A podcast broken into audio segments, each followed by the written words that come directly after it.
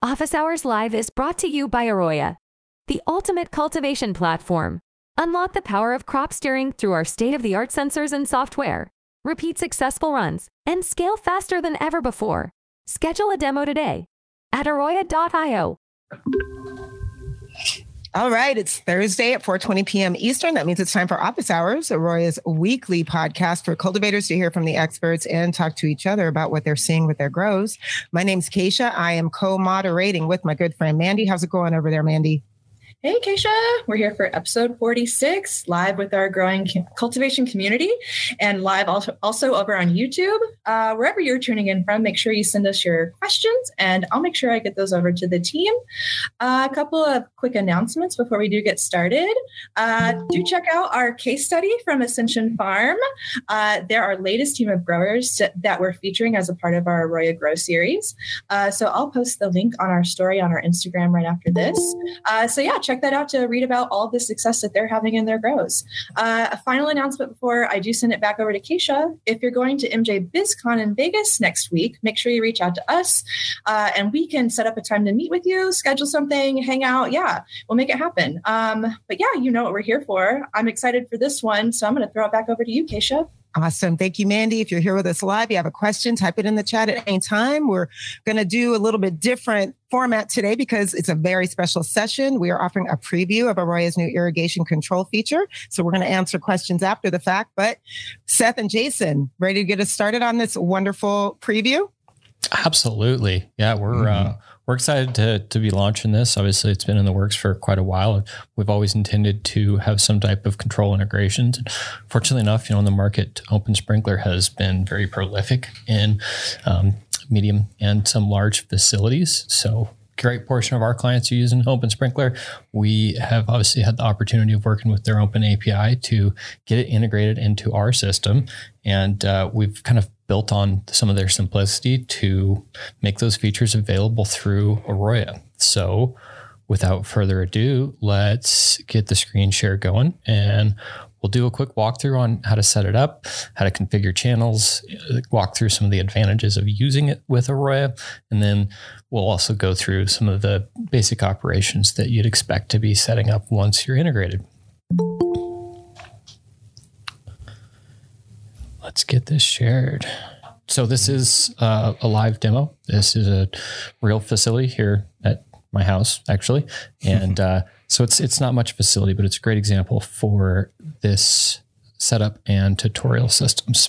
So basically, what from the client side we'll need to do is have the client get on our list for setup with Open Sprinkler. We'll enable the feature for your system in a timely manner, and then we'll work with you just to make sure that initial setup's good to go and you have the education that you need to be using it proactively. So when you jump into the setup page, this is where you'll be adding a controller. Let's make my screen just a little bigger for everybody here. And I already have a controller added, but we'll just walk through the steps for adding a controller. Added mine earlier today just to make sure that we could make this happen as fast as possible. First options, uh, controller host or IP name uh, this or controller host name or IP address. This is pretty easy to get. This is just the network address of your Open Sprinkler. It's available basically in three common areas. The first one would be on the face of the Open Sprinkler. It's going to show the, the IP address that it's using. The other one would be from the web interface that you're used to using uh, to control your Open Sprinkler. It'll just be the um, the digits at the beginning of that URL. And or the lastly, you can jump into your router and go to devices or, or users on that network, and it will uh, be showing up there as well. So in this case, it's usually going to be something like 192.168 if it's on a local network. Some networks are set up like 10.10, etc. One thing here is you will want to make sure that you're connecting the um, Open Sprinkler on the same network as your Aroya gateway. Next is our port. This is going to be the port by default would be port 80 for Open Sprinkler. You'll only need to change this if you've changed to a separate port on your Open Sprinkler. The password by default on Open Sprinklers is Open Door.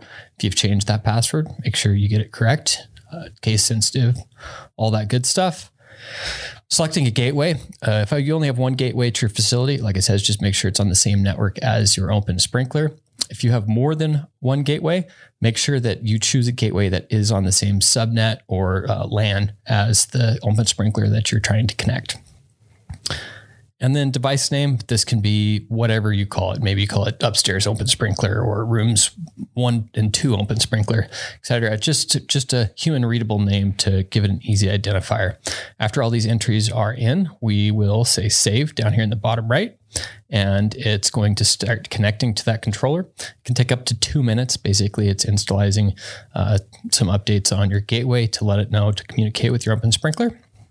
Advantages of using the open sprinkler through Aroya, uh, since we are in, talking about networks right now, if you're used to using your open sprinkler, it's likely that you have done port forwarding through your network to access your open sprinkler.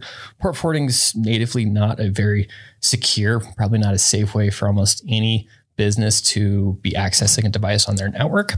And so when you're using uh, Aroya, an open sprinkler, the external communication is no longer needed directly to your open sprinkler. So what's happening when you are working with our interface is any of the information that you're inputting here is going to go through our secure software directly to our gateway and the gateway is only going to be connecting locally to your open sprinkler so that's a really nice advantage for any of the facilities that you know haven't set up a vpn or don't other have other secure ways to access their open sprinkler once this open sprinkler is communicated, we'll see this last communication over here on the right side as now or very recently. And it'll tell us things like the model, location, and channels. In this case, you can see I have zero of 24 channels enabled or configured, excuse me. And what you'll notice here is we I have one expansion. That's why it says 24 channels. So Open Sprinkler has eight channels on the core and then 16 channels per an expansion board. And what we'll want to do, this is basically the first step in telling your system what channels are related to what zones. So obviously this case we're looking at channel 1 and I'm going to have that allocated to remote 1 zone 1. And then let's jump in here and say remote one. Let's go to zone two for channel two and just get these set up pretty clean.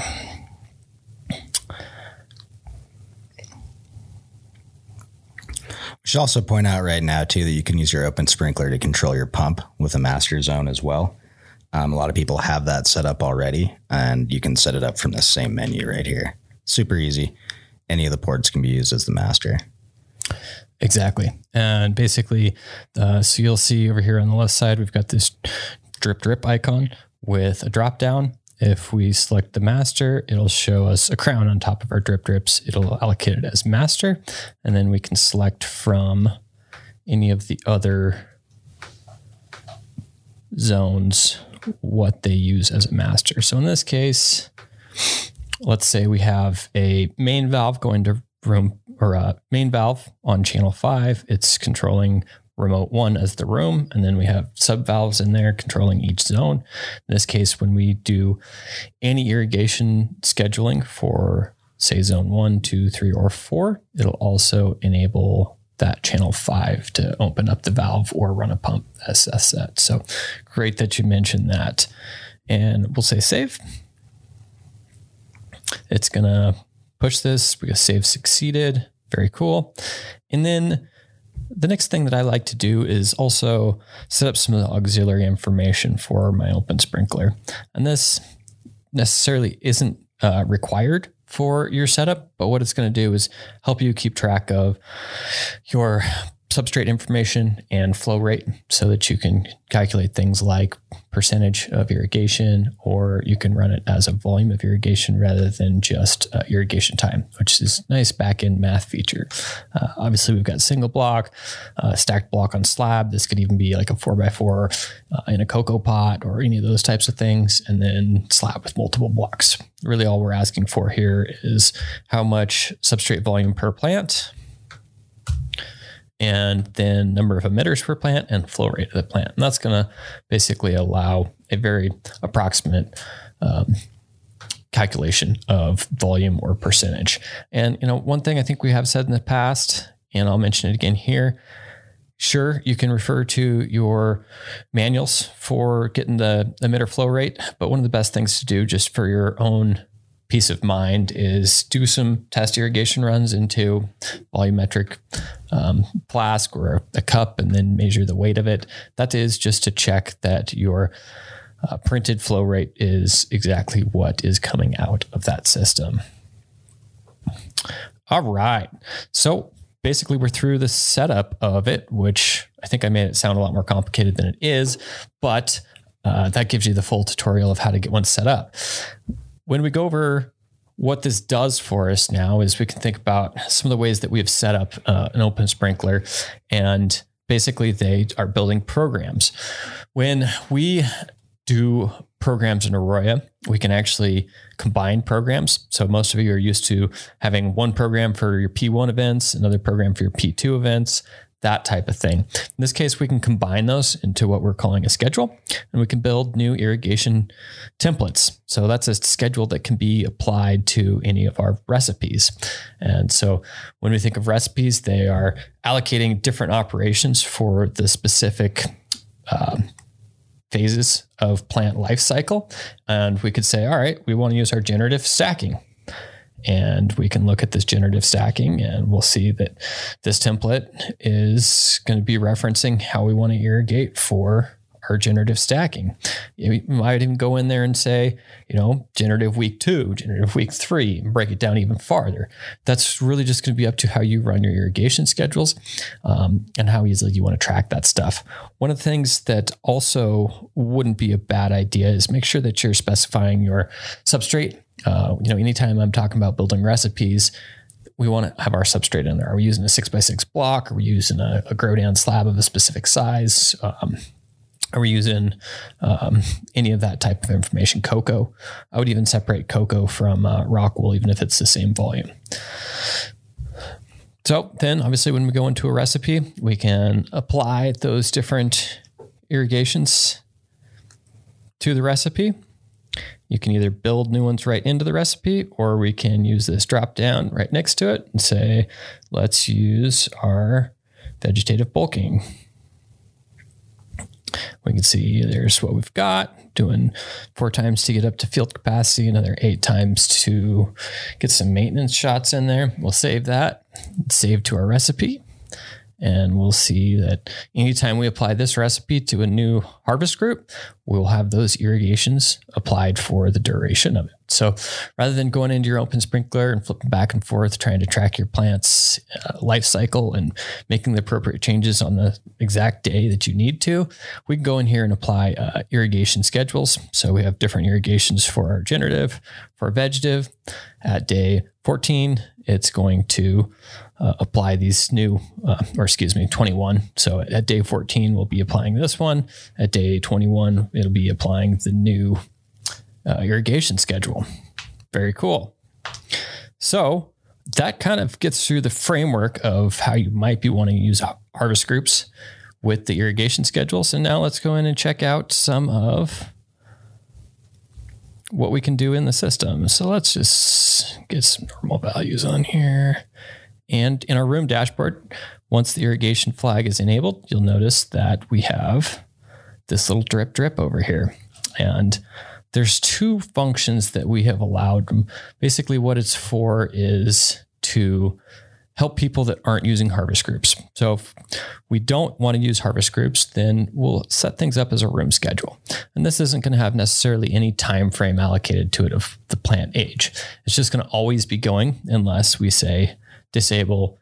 So I can enable it right now. We'll see schedule pending. Basically, what this is doing is pushing a new irrigation schedule to the controller.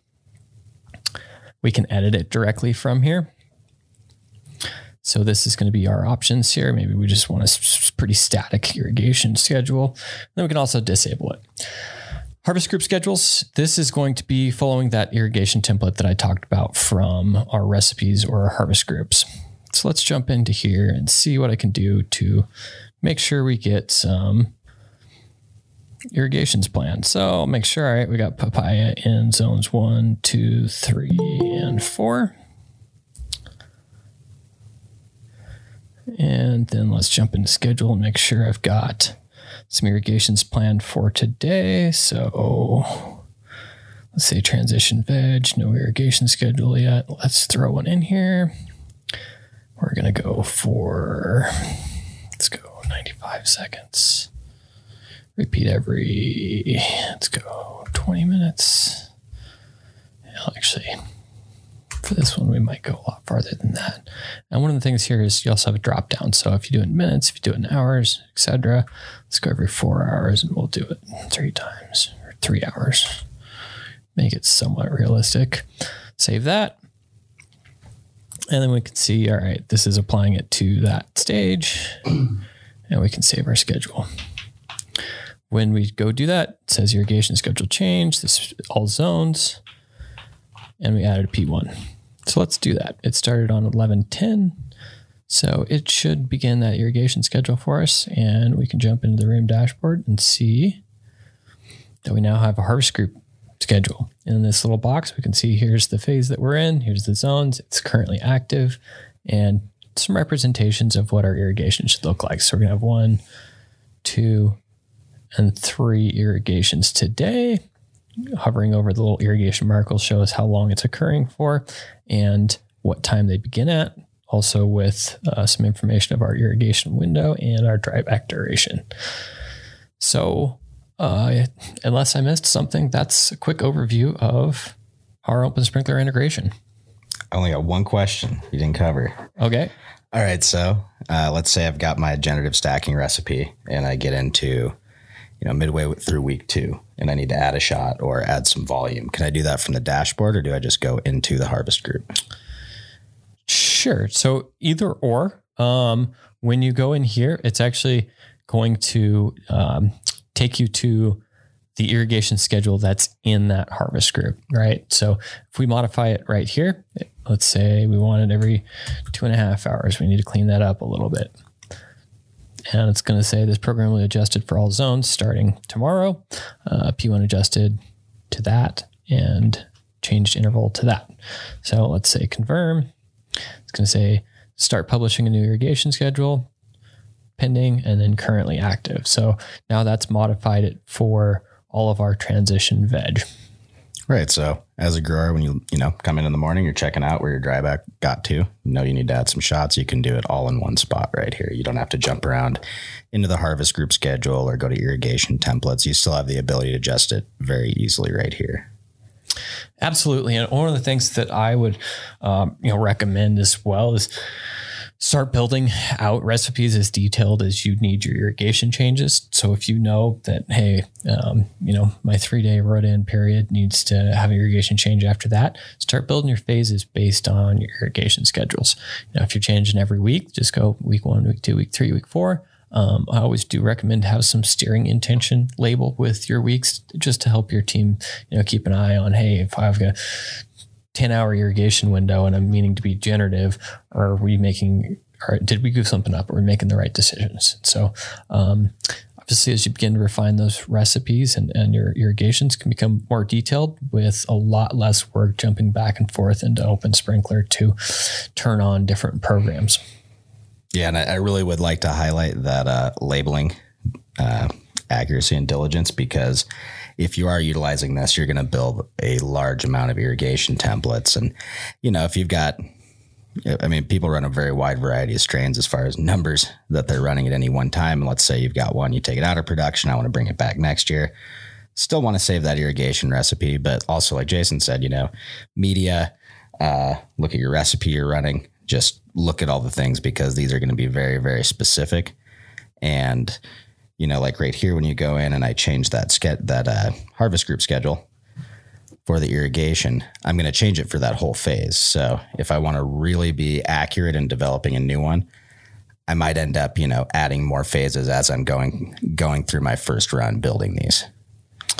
Exactly, and, and maybe we'll just take a minute to talk about how you know some of the ways that you can save your modifications to a harvest group. So I built this harvest group from a recipe because it's a template and you know i'm a little bit lazy or i like to work smarter than harder so i've built up a harvest group in the past and what i did was i said save as recipe uh, obviously, if I'm making intentional changes to a harvest group that I might expect to be used in the future, then after I make those changes, I'll jump in and say save as recipe.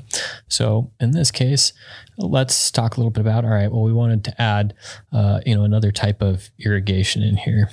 And so if I go in and say edit schedule, we could say, you know, rather than whatever this was called, we could say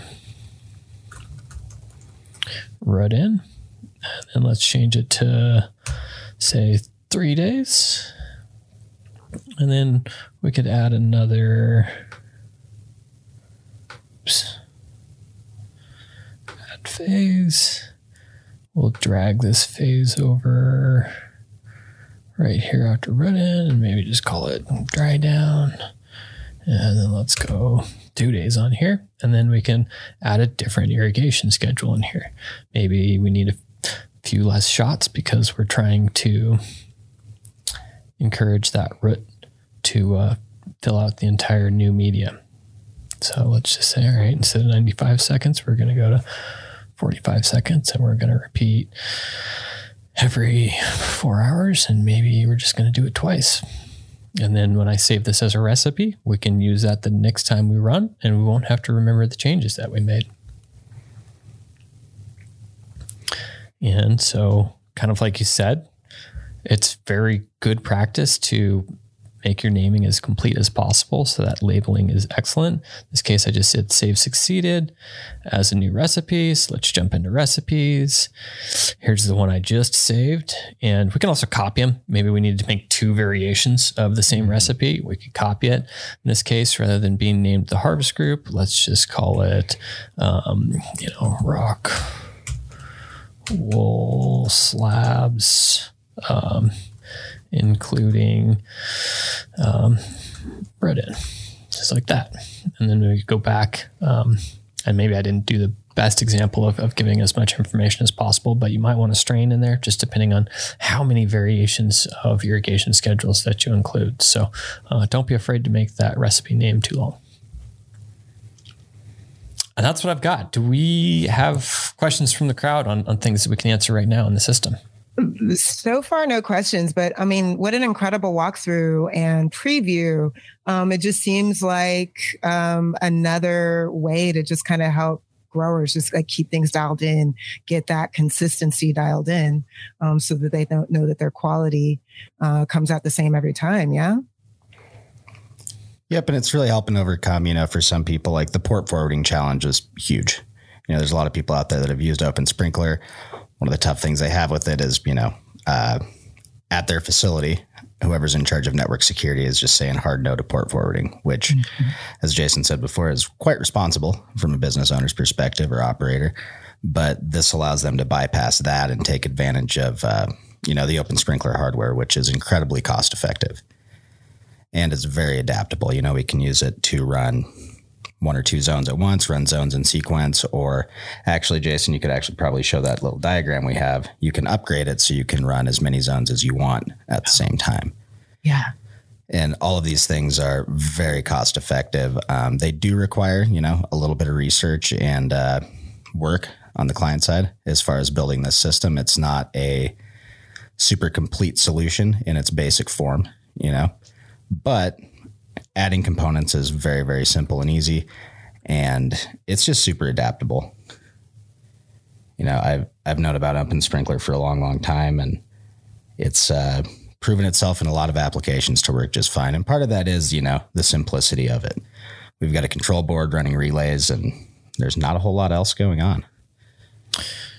Sure. So I'm just going to reference what you're talking about there. And um, I've done this personally quite a bit with success. And I've also had uh, a number of clients do this with their their systems in order to get um, get as clean of output as possible. So basically, what's going on here is Open Sprinkler has, if you're know a lot about electronics. It's using a low current triac. And what that's doing is it's acting like a switch to, to turn on the 24 volts to this channel. So, um, The restriction there is depending on how many valves we're trying to run concurrently at the same time, we might run into some overcurrent protection on the open sprinkler. Uh, depending on what type of valve you have, sometimes it's between two. Heard some clients can run seven. Just going to really depend on the size and the brand of the valve that you're trying to operate. So, what uh, you know, what one of the things I do suggest is to offload the current into some type of industrial relay. Um, that can be a relay board like shown here. It can be individual relays.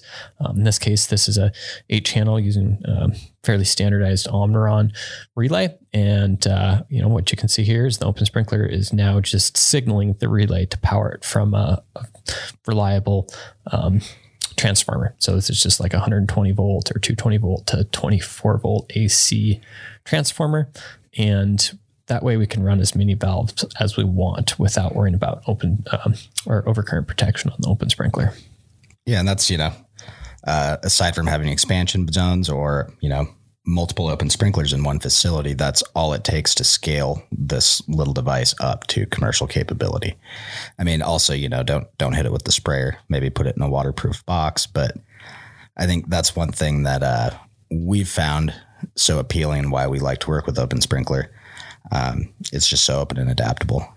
And really, I mean, I I haven't done the install nearly as many times as Jason. I've installed and uninstalled mine four or five times now, but uh, the first time I did it, it took me less than an hour. It's it's very user friendly, very straightforward, and honestly, if you do want to use it, I highly encourage people to hook it up and actually, you know, get into the open sprinkler uh, dashboard familiarize themselves a little bit with that because what you're seeing in Aroya is based off of similar concepts, but we've really kind of focused it in for the cannabis cultivator. Yeah, ex- exactly. You know, and kind of uh, a funny thing that Open Sprinkler was uh, a little bit of a hobby project on the guy that wanted more control features for his home um, irrigation for your watering his yard. He didn't find that the products on the market allowed him to have the right intervals, the number of irrigations, etc.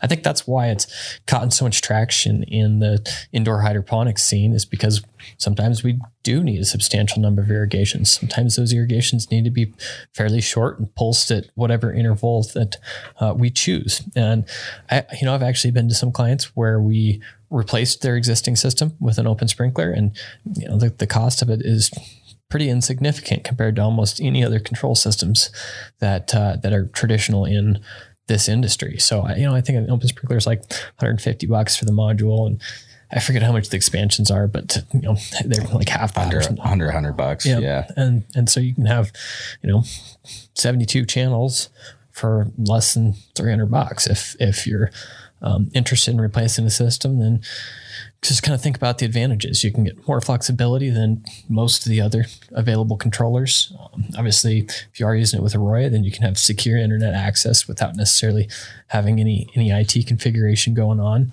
And um, yeah, at, you know, we don't have any affiliation with Open Sprinkler. We've just chosen the product because of client popularity and ease of integration.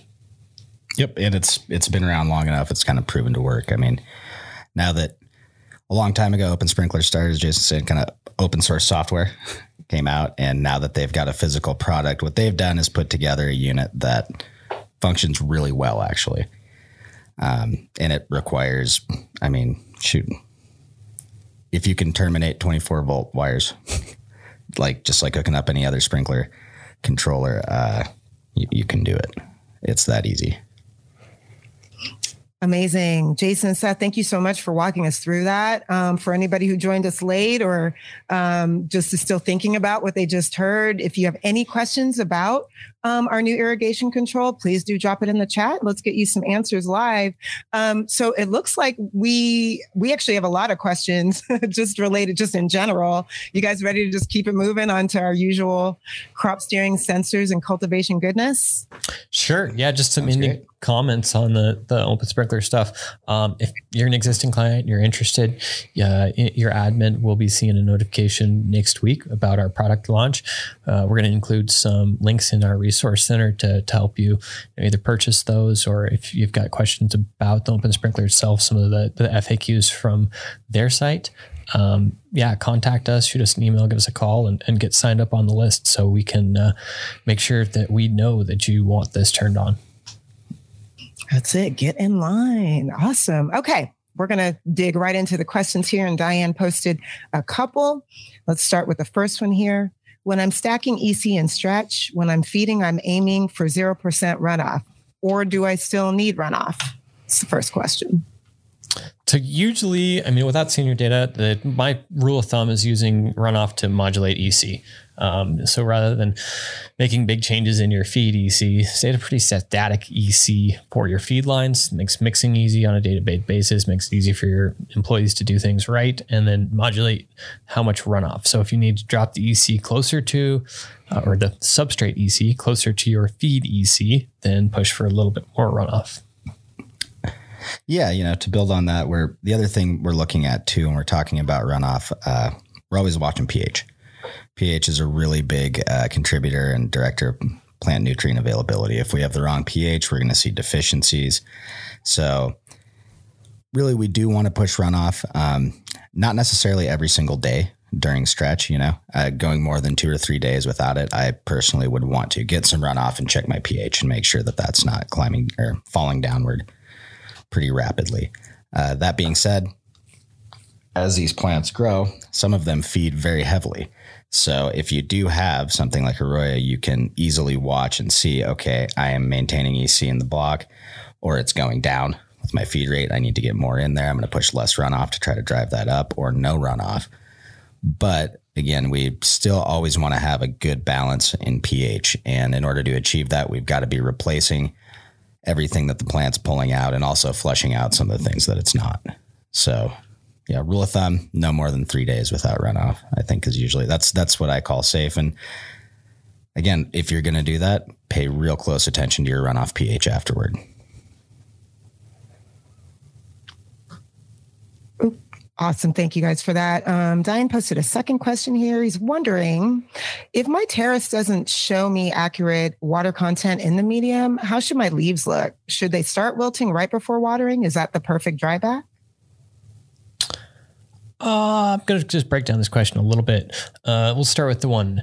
If my ter- uh, doesn't show me accurate water content, um, probably check out your cleaning procedures and or your installation consistency on that device. Uh, you know, we've got tens and tens of thousands of these out there. I forgot specifically on TEROS 12s, but it's it's well over 50,000 of these in the field. And it's a very rare occurrence that we ever get one that doesn't have accurate water content. You know, they are calibrated for the lifetime of the sensor. So make sure that you're cleaning those prongs off. Um, try not to use anything that's abrasive that can change the surface properties of the stainless steel on those prongs. Um, you know, isopropanol alcohol is great. Um, hydrochloric acid, you, know, you, can use bleach, any of those types of things. And if you do have salt buildup, you know, this is a kind of a trick I learned from Seth. It's just leave the TEROS and a, a, cup of water. Obviously, not the repeating or the the nose, if you will, the, the, the electronics, but just the the white part with the prongs. You can leave it in a solution for uh, you know overnight or for a day to to kind of help it dissolve some of the buildup on there. Um, as far as installation consistency, make sure you are using an installation template and you know what size media that you're using. If you're using something like a hard pot, make sure that you've cut out a slot so that the entire body of the TEROS 12, that plastic, that white plastic body, can sit flush in the substrate. Um, and that that should get you a pretty realistic, accurate water content. Uh, obviously, some natural variations occur, and the substrate itself, you know, is the chip consistency good in your cocoa? Um, do you have some perlite pockets in there? Have you experienced um, irrigation channeling in your rock wool from letting it dry down too much or not having good initial um, wet up procedures? That type of thing. So, um, kind of breaking down your question into a second part here. Should they start wilting right before watering? So I'm going to answer this like, how do you crop steer without sensors? Okay. Um, if we're trying to read the plant, we're missing out on a huge opportunity. If we are getting to wilting, we've probably already damaged some of the potential production from that plant. Um, you might be able to tell from some of the physiological behaviors of the plant, I'm I know I'm not good enough to do that. And so, uh, you know, if I'm trying to run thousands of plants, it's it's very unrealistic to spend that much time with each plant to try and understand how it's performing. Whereas using substrate sensor data, we can document it, and compare it, store it for different strains and, and how they perform when we're trying a certain type of dryback. Right. And I, you know, I'd really like to highlight too that in any of these crop steering techniques, we're not, you know, especially generative steering, obviously, what we're talking about here, we're, well, ideally, we're talking about here if you don't have a huge plant, a tiny, tiny pot, but we're not trying to actually push drought stress on these plants. I think there's some confusion around that term in the industry. We're, we're looking for a dryback, but really what we're doing is spacing out those irrigations and spacing it, you know, slowing down uh, growth in the plant, slowing down respiration because the roots don't, they're not continually getting oxygen. They're not as active not growing the plant as fast. Uh, we're not ever trying to apply actual drought stress to these. We're not trying to get close to wilting point. What that does is slow down the plant. If we get there, we get more water on it, but the plant's got to recover. If we're going back to actually seeing physical wilting, that means every day when we water that plant, we're wasting precious time rehydrating it to a baseline. And if you uh, extend that time over, you know, 63 days, 56 days, that it adds up. It leads to a considerable loss in production time. The same as you know if we over dry and or over dry repeatedly day after day, we're just spending less and less, t- or we're spending more and more time in a condition where the plant's not being productive. And uh, yeah, any anytime your plant is looking, you know, anything but healthy, even first thing in the morning, uh, that's not a good sign. You know, we're we're in cannabis right now in the interest of quality, we're all pushing for not not running on the bare bones side of things, you know. Like when we're talking about field agriculture and we look at drought resistance and stuff, that's uh how little effort can we put into this to achieve some sort of profitable result. And while we do kind of have that same mentality now that we throw, you know, quality in there and uh, especially, you know, efficient operators, people are looking at doing a little bit more. We're looking, you know, we don't want to find out how little CO2 we need to get our yield. We want to just make sure we've got adequate CO2 because it's not uh, an unobtainium expensive product. Love that. That is a great overview. Thank you both so much. Um, we've got some live questions in from YouTube. I'm going to send it to you in one second, Mandy. But just a reminder, who everybody's on with us, you got any questions about our new irrigation feature? You got any questions about Aroya? Anything? Drop it in the chat. Now's your chance to get questions live answered. What's going on at YouTube, Mandy? Yeah, we got some shout outs. We got some questions. Uh, Iron Armor, it's my favorite time of the favorite part of the day. So, yeah, that's also my uh, favorite day of the week.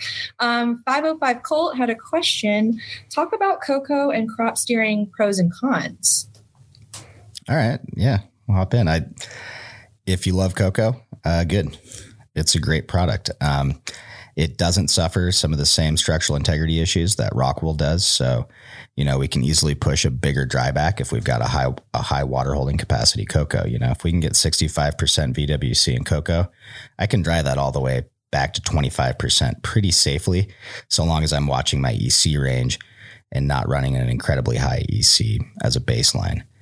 Um, so to kind of yeah. add on that as well is uh, it's more forgiving is kind of the, mm-hmm. the human way that I say it, you know, without without involving the science of matrix potential and cation exchange capacity. Yeah, you know, if you are interested in those, check out some of our other episodes.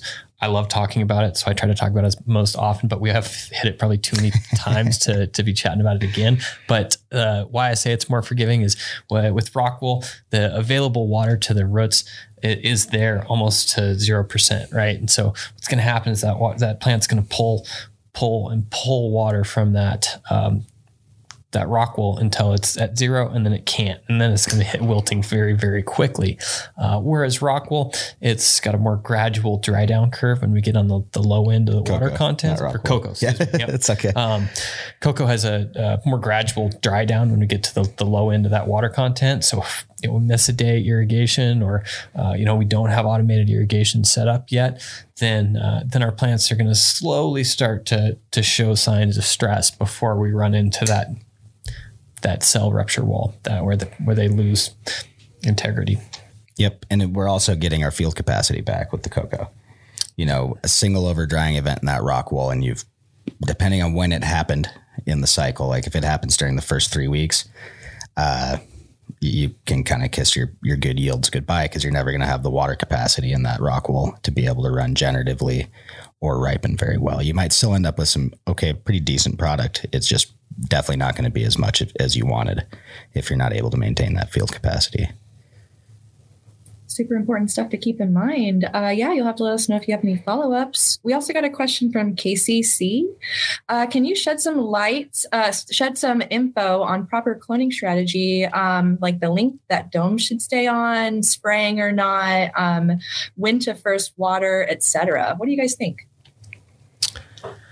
Um, I don't necessarily have my own SOPs specifically related to some of those dates. I, I know a couple nutrient companies out there that have released this information. Um, some of the other suppliers out there have, have pretty reasonable SOPs. I would go off of what you're doing now, document it, and uh, work from changes in that direction. So, you know, maybe use those other SOPs as references. You know what you're doing now. It works up to some degree. That's why you're still able to do it. Uh, so, product uh, or cloning improvements is going to be kind of an iterative step for you. You know, take that information that's working for other people, maybe run one batch with you know some of the changes that uh, another vendor has recommended, and and go from there.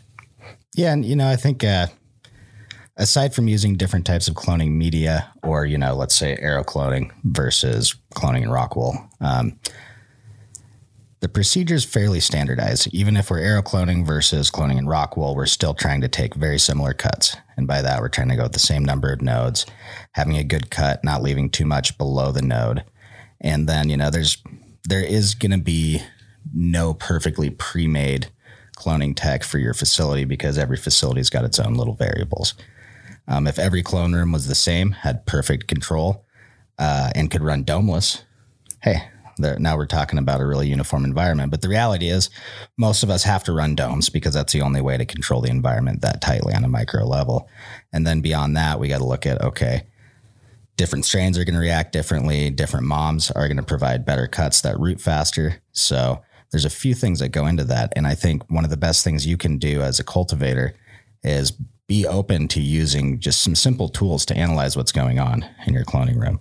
If you can get a scale in there, you know, measure what a saturated rock wool slab with clones on it weighs, make it so you can pull it off and see, okay, how much water did we pull up out of here?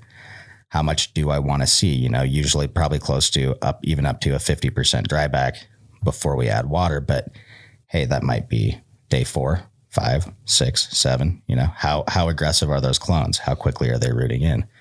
Um, strain to strain, I've definitely cloned some strains off of some really good moms that I would say we probably have well over 50, 60% cloning success rate without even using any rooting hormone.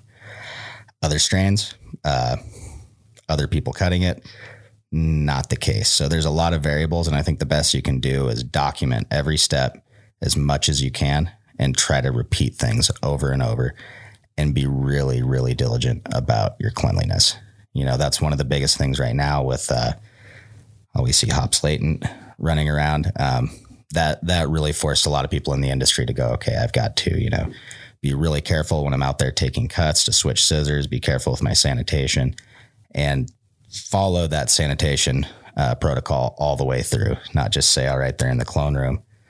Well, we got to, we got to clean the clone room. We've got to, you know, really make sure there's no holes in that program. Yeah, and you know, cloning's kind of it's an expensive procedure, and it's even more expensive if you're not doing it as effectively as you possibly can. So, you know, as big a head start as we can get with these plants, the more days we can cut off of our cycle and increase or maintain production quantities. Mm-hmm. And you know, a big part of it too. I always like to stress to people uh, that's part of where the art of this come in comes in. Cloning is definitely a skill. So. Uh, it's not something that I would expect to just pick up a new employee with no cultivation experience and say, hey, uh, you better get 90% or better, otherwise you're fired. Like, no, you, you've got to build up people and really develop those skills and techniques. And one of the most simple things that uh, catches almost everybody I know in production uh, off guard every once in a while is label your clones correctly. that might save you a headache down the road. Yep, label your clones. Um, I like to put a little piece of masking tape with initials on there of who took the cuts. That way, uh, I can have them come back and look at them. You know, really get them to develop like, okay, if I cut them th- a certain way that I tried this time, wow, we lost thirty percent. Okay, let's not do that next time. You know, really just uh, yeah, looking at the procedure holistically and making sure you don't have any gaps. It always goes back to that. That's really great advice, and it's super important. Um, yeah, I, I think that's it over on YouTube right now, but I think that we're getting live questions in the chat, so I'm going to pass it over to Keisha. Thank you, Mandy. Yeah, that was a great uh, overview. Again, um, just for anybody who's on with us live, we posted a reminder um, office hours episode last month. We actually talked quite a bit about cloning, so maybe there's some helpful tips in there for you. Um, but moving on to live questions here, Diane posted a couple. They wrote, "Can I spray c- uh, copper or manganese on my plants in stretch? Same for the calcium, and if yes, uh, what form of calcium should I spray?" Copper and calcium. I don't I don't think we're growing grapes.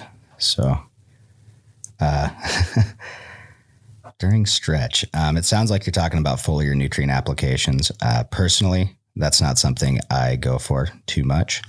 Um, usually that means I'm probably missing something in my feeding program. As far as calcium sprays, that's not something I really approach. I do know some people that occasionally price calcium silicate. Um, I don't necessarily see a big need for it personally. As far as silicate goes, that included, get it in your feed. And he's asking about manganese too. I Oh, think yeah, that's what you meant in the, the first answer there. But Okay. Uh, manganese. Yeah, I've never found a, a need to spray manganese on my plants at all. That's a it's a trace element that you would find in the feed, and uh, typically when we're talking about deficiencies, you know, I always go back to this. We've got Mulder's chart and all these different relationships. So if we're trying to diagnose something and say it's manganese, look at that chart, then start looking at your pH if you really go down the rabbit hole, you can get into tissue analysis, and that can be helpful if you are lucky enough to be growing the same strain all the time. and You can do some time series analysis there, but typically, you're going to find your results in raising or lowering your EC levels, and then also being able to maintain a program for a whole run. If I di- try to diagnose a plant and I throw some CalMag at it, and then I switch up my feed ratios and do all these uh, reactive things, suddenly I've got too many variables and I don't know which thing actually made a difference. And even when we're talking like uh, any kind of plant nutrient deficiency, always stress every one of these uh, parameters in terms of like, hey, what's a good nitrogen content inside tissue? Every one of those is determined experimentally. So we're kind of loose on the guidelines right now of what everything should look like. And even if we look at other agriculture, when we get outside of, you know, one variety, we start to see variation too. So probably don't, you know, uh, lose too much sleep over deficiencies and just try to start playing with raising or lowering that EC and main, maintaining consistency. And remember that plants don't heal. That's the worst part about that stuff as a grower. You walk in every day and you see a dying leaf or something and then it never turns green again. Well, it's never going to. That's just an unfortunate reality. Seth, I wish I had heard that advice from you when I was growing my plants. but now I know for next year. Diane, thank you so much for your questions. And I mean, I, we love to hear from growers who try things and come back to us with some results. So if you try any of those things and see some interesting results, let us know. Um, all right, we're going to keep it moving. We have about just over 10 minutes left in the program. If you have any questions live, now's the time to ask them. I'm going to move on to this question we got on Instagram from Dave Ray. Can you guys talk through an average day as far as irrigation goes in veg and gen strategies? I'd really like to understand what's ideal throughout the day and watch an explanation of the events happening during the day. What do you guys think? Sure. Um, I think you know. Also, if you visit some of our uh, earlier episodes, we we do talk about this quite a bit as well. Um, my basis is when I'm running a more generative irrigation schedule. I'm having a shorter irrigation window. So when I say irrigation window, that's first irrigation to last irrigation of the day. And for uh, if I'm pushing generative really, really hard, it might be as short as an hour. If I need to balance out some of my other environmental factors, it might be three or four hours. Um, for vegetative steering, that's going to be a wide irrigation window. So getting up to field capacity, um, maintaining it with some irrigations throughout the day to encourage uh, infrastructural growth to the plant. And uh, so that would be something like usually an eight or 10 hour irrigation window. Yeah. A, a way I like to simplify it, you know, uh, the ultimate generative strategy would be to go back to your bigger pot size, like three and a half, five gallons with medium sized plant you're watering once in the morning with one big shot and then not touching it for a day. Uh, so basically, one thing to really think about is the total number of irrigation events in a day is going to affect whether we're running vegetative or generative. So even in a generative strategy, like when we talk about Rockwool, for instance, the reason we're, you know, putting on maybe five, six shots in P1, hey, is that ideal generatively? No, but that's a limitation of the medium. So that's what we're relying on is that longer dry back time. And then when we get into vegetative, like Jason said, we're opening that up to 10 hours. We're also giving it that many more irrigations. So that's why if you look at uh, some graphs that are zoomed in, you might notice that there are 16, 18, 20, 22 irrigations throughout the day in, inside of that 10 hour window. Um, that's what we're looking at to drive that. So it changes a little bit based on media size and type, but total number of shots in that time window and how long our dry back is is what's really driving there. Yeah, you know, one of the most important things that sometimes I do forget to mention when we get into crop steering, just because I'm excited about irrigation specifically, is you know taking consideration to the rest of our environmental um, and genetic factors. So, uh, you know, am I restricted to a more generative leaning or vegetative leaning environment? Do I need to modify my irrigation to balance out some other limitation that I'm encountering? Is it a generative or vegetatively leaning type of cultivar? Um, you know, if it's, I think I've used this one dozens and dozens of times now, but I'll talk about like Mac 1 as a very generative leaning type of genetic. And then say something like Blue Dream as a very vegetative type of genetic. And, you know, if you run them both balanced, those genes show themselves very obviously. You know, Mac's going to be pretty stubby in comparison, and your big your blue dream is going to be tall, stretchy, and lots of uh, lots of growth infrastructure as far as leaves, stems, and stalks go. Yeah, I mean that's it's really important to remember that these are uh, crop steering is not one program; it's a set of tools, and it's going to be applied slightly differently to uh, different strains in different situations. You know, and one of the best things you can do as a cultivator, especially right now in the industry. I think we're hitting a time now where uh, enough people are starting to keep track of data and have the ability to represent a run pretty well that you can start trusting some of that data. But, you know, previously, if we go back like 10 years, I'm looking at seeds or clones somewhere. And uh, I don't I don't know much about how the person I'm getting from them would have grown that particular strain. Like, how, what kind of a grower are you growing outside in Northern California? In a 10 gallon pot? Are you growing, you know, under HPS? Like just those little changes make a lot of difference. So really tracking your own progress is what is going to make you the most successful right now.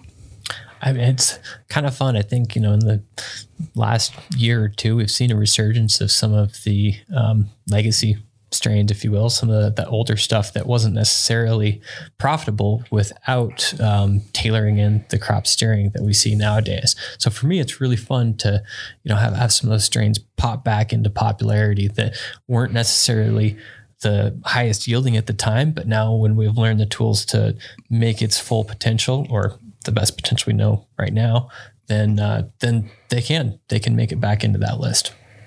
Oh, absolutely. And there's certain strains I know that I've grown that were, uh, for all the cultivators I worked with, was, was really frustrating, notoriously finicky, depending on the season where when we are working in the greenhouse or certain variables. So, what this allows us to do is actually quantify what made that that strain perform, and then replicate it.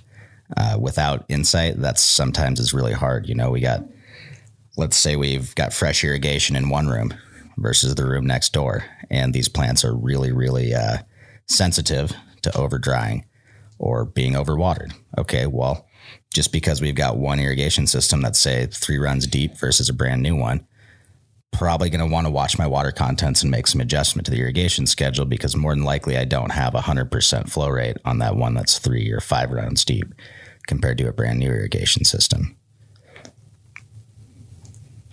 Amazing. Um, and I will just say, as somebody who's a big fan of some of the classics out there, I am all for documenting uh, so you can we can put them back in circulation. Wonderful. All right. So just a reminder to anybody who just joined us, if you have any questions, now's the time. We're going to be wrapping up the show in less than 10 minutes, but we want to we, we prioritize our live attendees first. I've got another write in here on Instagram. This is from Lockheed, one of our good friends. They wrote in, is there a tipping point when it comes to making environmental decisions? Environmental decisions based off VPD. Say if temps get to 90 and you're in late flower, should you shoot for 70% relative humidity if you have botrytis in your environment?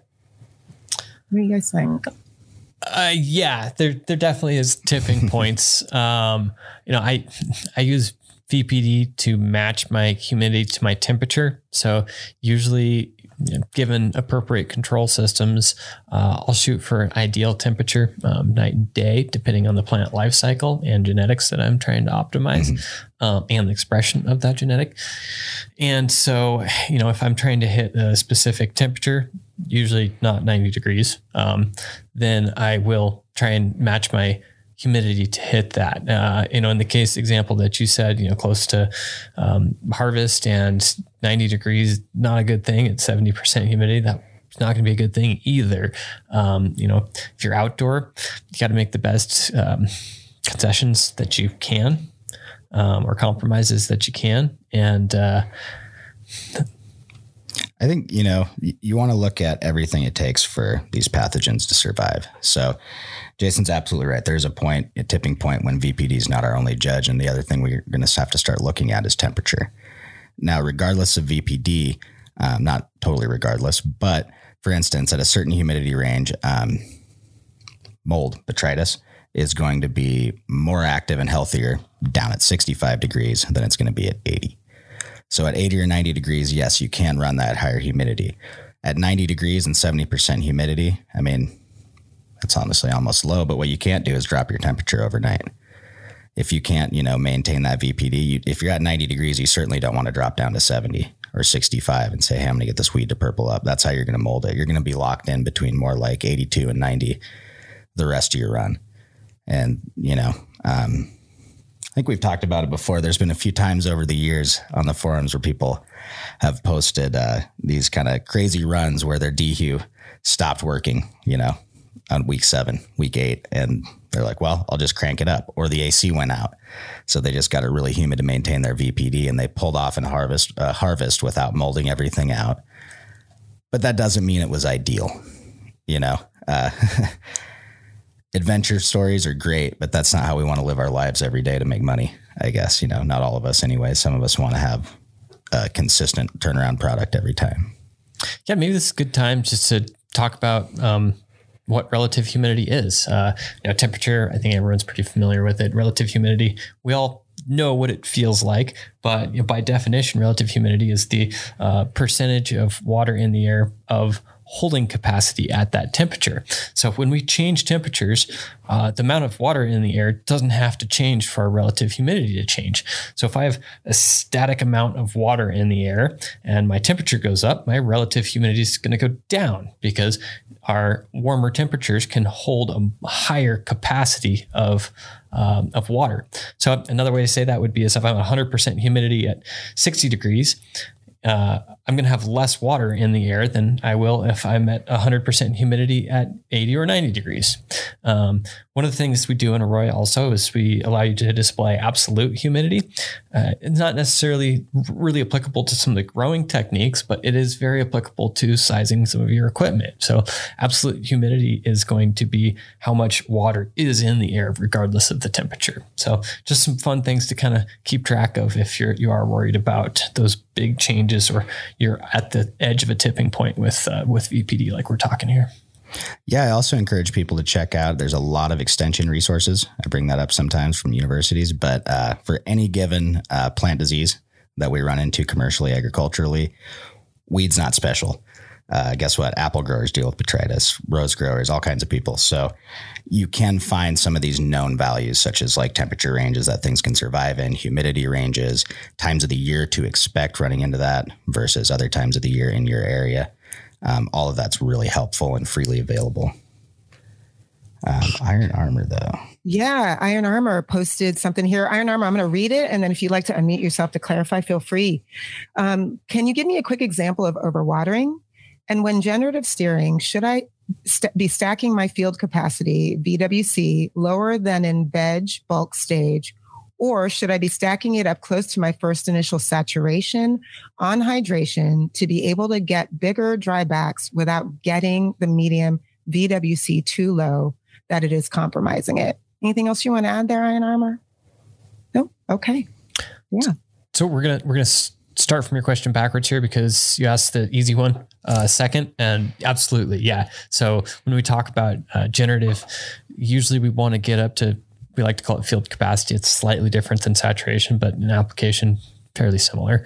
Um, so yeah, we want to use uh, our irrigations to get up to that field capacity, and then since we are at field capacity, we can run a nice big dry down um, based on the size of our media and um, transpiration evaporation rates in in the plant and substrate.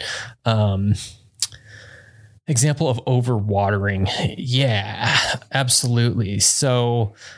Um, probably two types of overwatering. One would just be having way too much water in there. So getting to field capacity and continuing to irrigate. Yeah, you'll probably get runoff. Um, it's probably not as bad as having overwatering as a stagnation thing where we're just always watering throughout the day. Um, mostly we're not exercising the roots. Yep, that's the that's the main thing I see when overwatering and generative is people uh, typically aren't patient for that dryback in the beginning. So, like, let's say we've got a Delta 10 on top of a slab. We've got to wait, you know, three to five days to get an appreciable dryback on that slab. Um, the biggest thing I've seen is people worrying about it and trying to hit those P1s too early. You know, not not waiting and being gentle with your, you know, little root end irrigations and then keeping it too saturated and not waiting for that dryback. And then, like Jason described, the other situation where you're pushing too much runoff, that's just not going to ever let you stack up your EC. You know, that's how we go to kind of, uh, I would say like, you know, Coco Tech from like 10 years ago. We're keeping it in the two to three EC range in the root zone the whole time, maybe even down to one and a half, and just pretty much flushing it back to that every day. And you're wasting nutrients and water. Yeah. yeah. At the end of the day, that, that gets pretty expensive for sure. And as far as that field capacity goes, um, you know, ideally when we're talking about rock wool, especially and coco, it's not as much of a concern because we can get it back. But typically we'll, you know, plant into a media that's anywhere from you know, 70 to 85% saturated or percent volumetric water content. After that root in period, those roots have taken up some of that pore space. And we typically see volumetric water content at field capacity in the 60 to 65% range. Um, and then those subsequent over dryings compromise it, and that's when we'll start to see it drift downwards.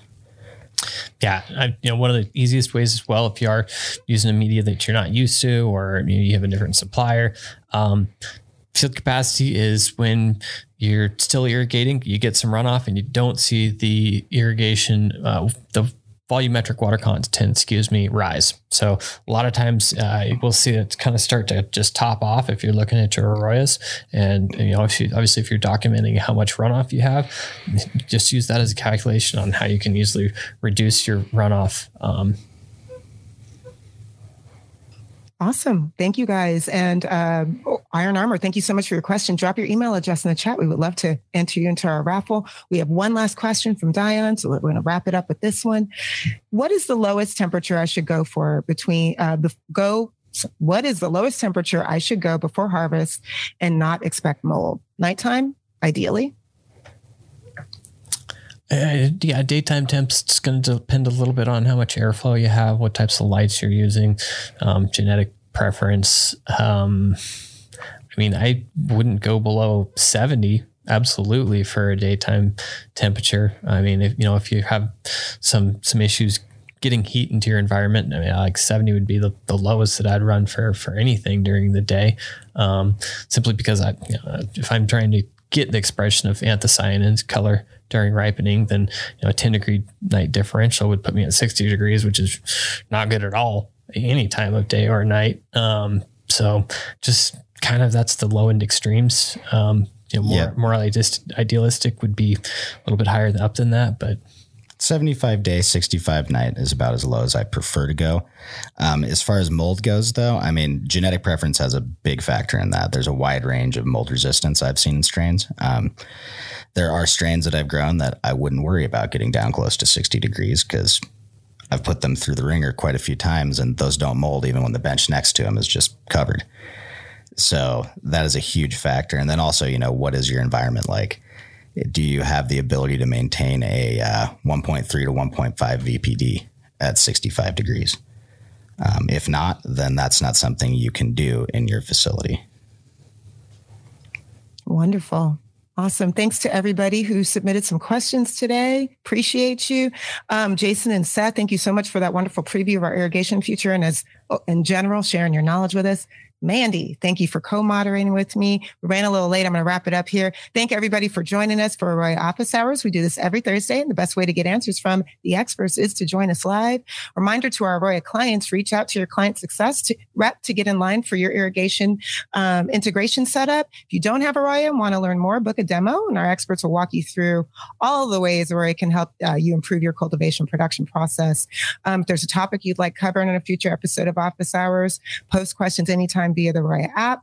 Feel free to drop them in the chat. Send us an email to support.aroya at metergroup.com. Send us an Instagram DM. We love to hear from you. We record every session. We'll email everybody in attendance a link to the video. It'll also live on the Aroya YouTube channel. Like, subscribe, and share while you're there. We're going to be at MJ BizCon next week. So hit us up if you want to meet up. Um, otherwise, we'll look forward to seeing you next time. Thanks so much, everybody. Office Hours Live is brought to you by Aroya, the ultimate cultivation platform.